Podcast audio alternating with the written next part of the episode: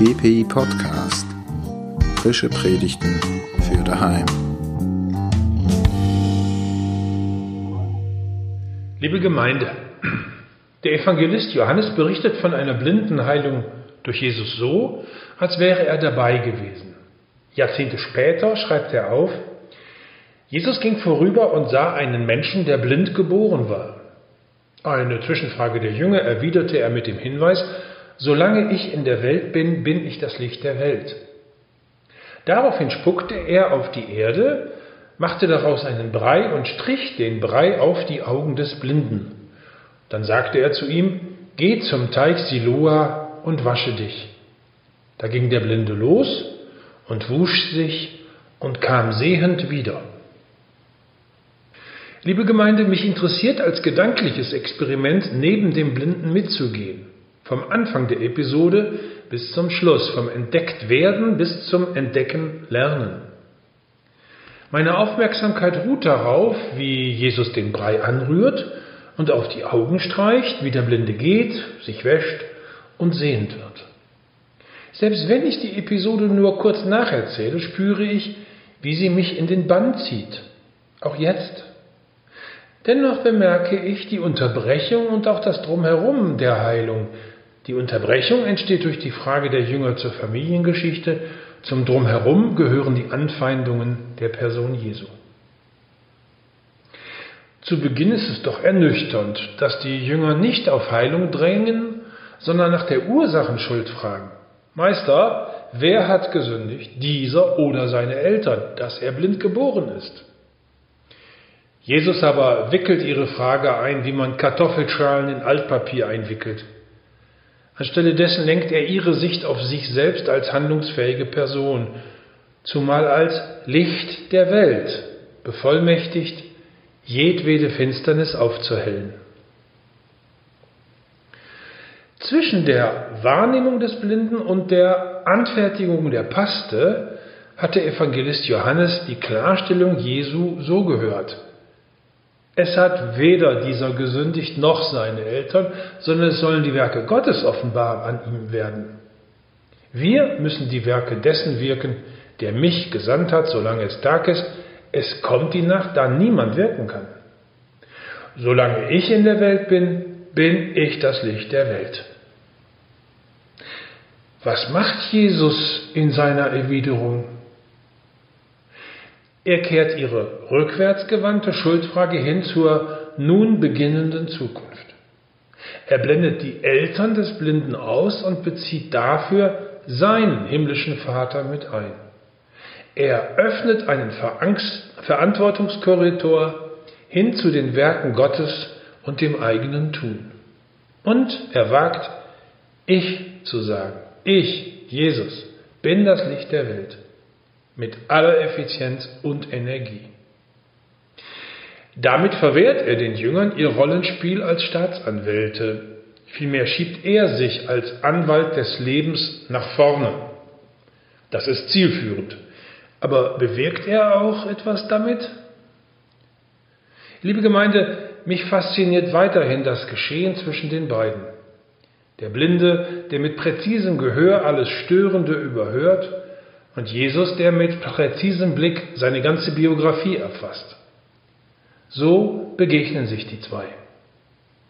Jesus kniet stumm vor ihm nieder und ist mit irgendwas beschäftigt, dann erhebt er sich und bestreicht dessen Augen mit einer Paste.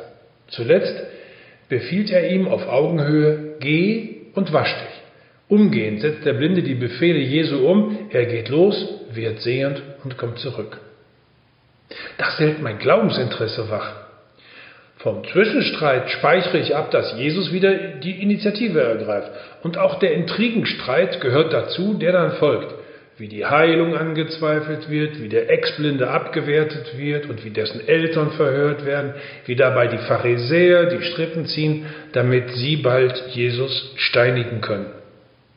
Sie sind bei Johannes die Juden. Und in dieser Verallgemeinerung wird er ihnen feindselig. Johannes hat wohl angesichts vieler Konflikte in seiner Generation nach einer alten Hoffnung gesucht. Den Plan der Pharisäer, Jesus wegen Gotteslästerung zu töten, hört er als hoffentlich letzten Aufschrei einer sterbenden Religionsdiktatur. Doch bis heute hat sich die Hoffnung nicht erfüllt, dass der religiöse Rigorismus abstirbt.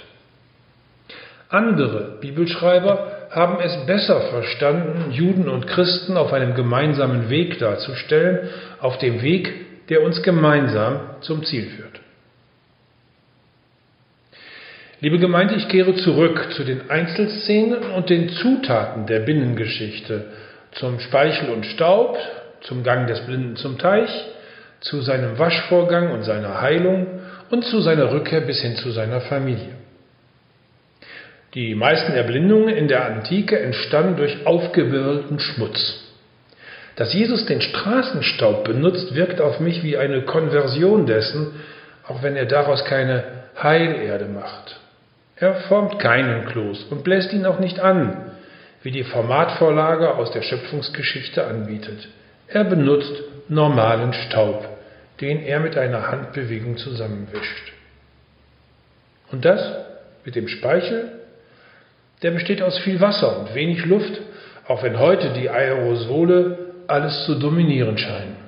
Aber Jesus spitzt nur einen Tropfen, um die Paste anzurühren. Er streicht nicht seinen Speichel wie ein Guru auf die Augäpfel seiner blinden Gefolgschaft. Nein, Speichel und Staub sagen sich, gemeinsam schaffen wir das. Ohne Pathos, ohne Zauberformel, ohne Zusatzstoffe. Als der Blinde den Auftrag des feuchten Breis zulässt, denken einige, blinder geht's wohl nicht mehr. Liegt denn Jesus falsch mit seiner alternativen Therapie, die die Ursache weiter verfestigt? Der Blinde litt doch schon unter der Erbsündevermutung. Gibt ihn Jesus jetzt der Lächerlichkeit preis? Wie in den Menschenschauen in den deutschen Zoos zu Kaiserzeiten?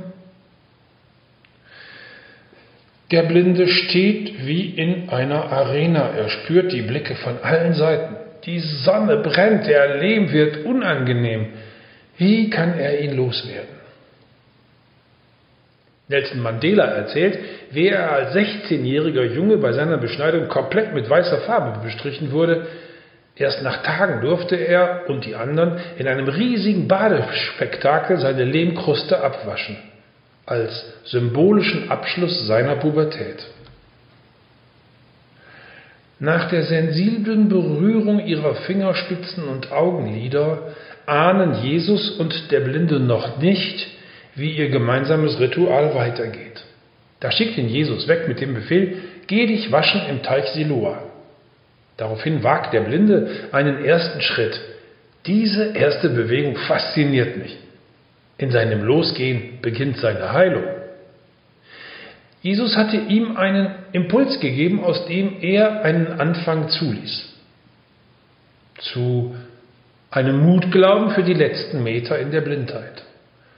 Zu einem Erstarkungsglauben, der ihn als bisheriges Objekt aktiv werden ließ. Zu einem Gewissheitsglauben, dass beide Blindheiten, die angeborene und die aufgepappte, aufhören werden. Diese Glaubenskräfte sind für ihn zielführend. Werden sie auch etwas bewirken? Liebe Gemeinde, das innerstädtische Wasserbecken Siloa hat eine externe Quelle, deren Wasser durch einen 500 Meter langen Tunnel zugeleitet wird. Alle kannten diesen Heerweg des quellfrischen Wassers. Und nun kommt der stadtbekannte Blinde daher, sicher schreitend wie durch einen Tunnel. Er ist ein an sich gesunder Mann, der eine partielle, wenn auch sehr hinderliche Beeinträchtigung hat. Vor aller Augen schöpft er mit der Hand Wasser in sein Gesicht und wäscht vorsichtig seine Augenpartie frei. Aus seiner Vorsicht wird Klarsicht, dreidimensionale Weitsicht, Farbenunterscheidung. Er blinzelt in die Sonne, die ihm zulacht. Er lernt seinen Augen zu trauen erstaunt, dass Gewürze farbig sind. Er staunt über seinen Schatten, der sich bewegt. Was ist real? Was scheint nur so? Welchen Weg soll er einschlagen? Schneller als seine Füße ihn tragen, saust die Wundernachricht durch die Gassen. Ich wäre gerne dabei, wenn seine Eltern von seiner Heilung erfahren, vor allem vom Freispruch durch Jesus. Als sie dann verhört werden, durchschauen sie es als Teil des Schauprozesses der Pharisäer.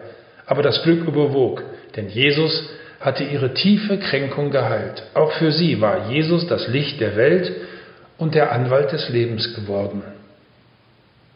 Liebe Gemeinde, diese Geschichte ist eine Provokation für alle chronisch Kranken. Sie verliert aber nicht an heilsamer Zumutung, wenn wir sie zusätzlich anwenden bezüglich unserer Blindheiten. Denn für uns, so denke ich, geht es eher um die antrainierten Sehgewohnheiten und auch um unsere erlernten Blindheiten. Die amerikanischen Unruhen haben ihren Antrieb in der Frage, was seht ihr Weißen in uns Schwarzen? Zwar stimmen auch wir der Überzeugung zu, Rassismus ist Sünde, aber in unserem kirchlichen Leben bildet sich viel zu wenig die Buntheit der Gesellschaft ab. Dagegen hilft eine neue Sicht der Dinge, ein Ansehen der Person ohne Diskriminierung. Denn, um im Bild zu sprechen, wir spüren einige Abdunkelungen unseres Gesichtsfeldes. Die Lehmschichten werden allmählich kross. Was empfiehlt uns die biblische Geschichte? Johannes nachzueifern? Besser nicht. Jesus nachzuahmen? Wohl kaum. Den Blinden nachzuspielen? Auch nicht. Vielmehr ist es hilfreich, wenn wir uns vom Vertrauensstaat des Blinden inspirieren lassen, damit in unserer Befangenheit das Zutrauen Gottes anfängt, als Mutglauben für die letzten Meter in unserer Verschlossenheit, als Erstarkungsglauben, der uns emanzipiert, als Gewissheitsglauben, dass wir auch erlernte Hemmnisse abstreifen können, damit auch wir zurückkehren als Anwälte des Lebens. آمن.